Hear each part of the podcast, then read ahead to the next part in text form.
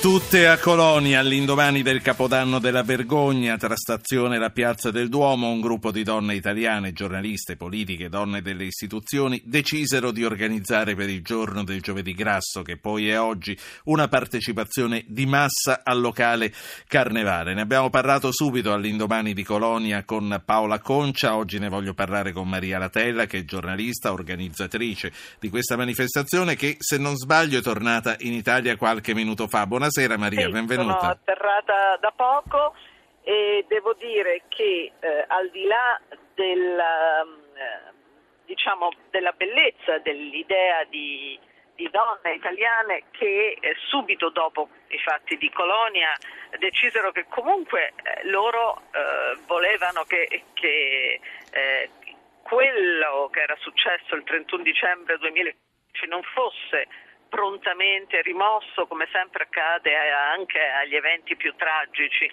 Ecco, e al di là di quello, devo dire che è stato molto eh, bello, lo dico da cronista, dico da giornalista, essere a Colonia oggi e capire anche eh, le ragioni che hanno portato per esempio la sindaca di Colonia a tenere un profilo molto basso in queste settimane.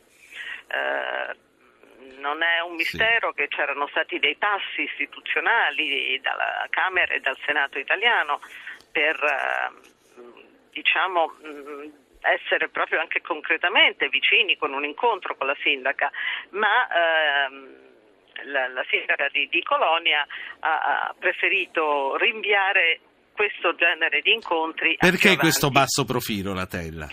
Ecco, l'ho capito guardando quello che è successo oggi.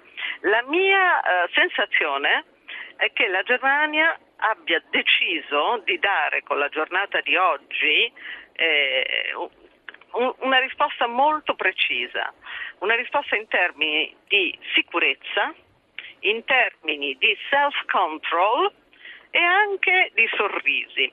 Sicurezza perché c'erano più di 2000 agenti arrivati da tutta la Germania e li vedevi ovunque, ovunque. Eh, eh, a ogni angolo della città.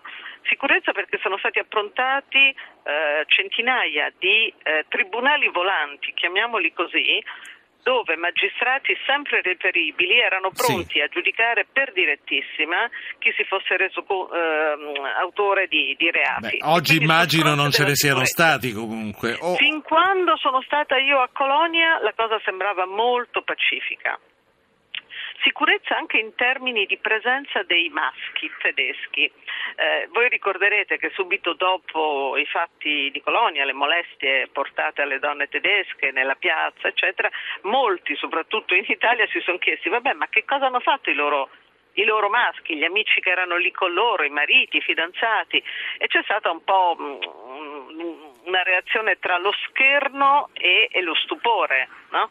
Sì. Ecco, questa volta, oggi, a Colonia, benché il primo giorno, il giovedì grasso, fosse tradizionalmente destinato alle donne, di solito le piazze erano piene solo di donne, ebbene oggi no, oggi c'erano anche molti uomini e un gruppo di ragazze tedesche di ventenni con, qua- con, le quali ho parlato mi hanno spiegato perché. Cioè, sono voluti venire i nostri fratelli, sì. i nostri padri, i nostri fidanzati proprio per, per farci sentire protette. Maria. Sì, io, io conoscevo, conosco poco delle tradizioni tedesche, quindi il giovedì grasso in tutta la Germania, in tutte le città della Germania, è un'occasione per andare in piazza da parte delle donne o solo a Colonia?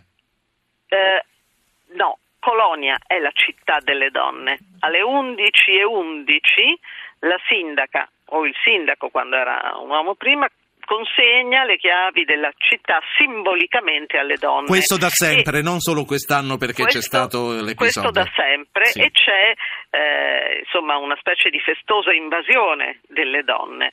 Quest'anno è stato diverso perché hanno voluto portarci gli uomini perché c'era questa massiccia sicurezza e perché la strategia è stata quella di mandare un messaggio molto eh, di autocontrollo. Noi non ci piangiamo addosso per quello che è successo, eh, manteniamo intatto nostro, eh, la nostra tradizione capire che le donne tedesche non si fanno cambiare minimamente eh, le loro abitudini, ma facciamo anche capire che non ci devono provare Sì. più. Come per voi italiane, c'erano donne provenienti Sì. da altri paesi? Credo che ce ne fossero, credo che ce ne fossero tante anche, perché poi in aeroporto stasera eh, c'erano un sacco di, di donne che andavano anche da, da- da altre parti. Io devo dire che ho trovato molto divertente il gesto di due bolognesi che hanno a tutti i costi voluto consegnare alla segretaria del, del sindaco due chili di mortadella e due chili di tortellini, in segno di solidarietà, diciamo, concreta, ecco, bolognese. Sì, e eh, dalle quali immagino fossero escluse le donne immigrate ed è qui che volevo eh, chiudere la nostra, la nostra Non conversazione. Sì, Non ma- ne ho viste per niente. Ecco, Ho e- e questo- una, e una questo è un donna velata, forse in compagnia del marito carroz- col, col figlio in carrozzina, sì, l'ho vista, ma per il resto non ne ho proprio viste. Posso dire? Erano tutte e tutti tedeschi, come a dire noi ci riprendiamo Sì. le nostre piazze. Però a questo punto non possiamo trascurare il fatto che gli immigrati con le loro donne eh, in Europa e in Germania ci sono. Quali sono i maggiori problemi nel coinvolgimento delle donne immigrate, nel non lasciare le vittime dei loro maschi che le tengono chiuse in Eh, casa beh, e non le lasciano uscire? eh, bisognerebbe lavorare su tutti e due, uomini e donne. eh, attraverso l'obbligatorietà di corsi di lingua, perché se una donna non parla la lingua del paese che la ospita è evidente che è nelle mani del proprio padre padrone o marito padrone, no? E quindi corsi di lingua e, eh, che devono essere obbligatori e eh, come stanno facendo in Germania eh, anche ehm, una forma di, di educazione a- alle regole, allo stile di vita del paese che ospita.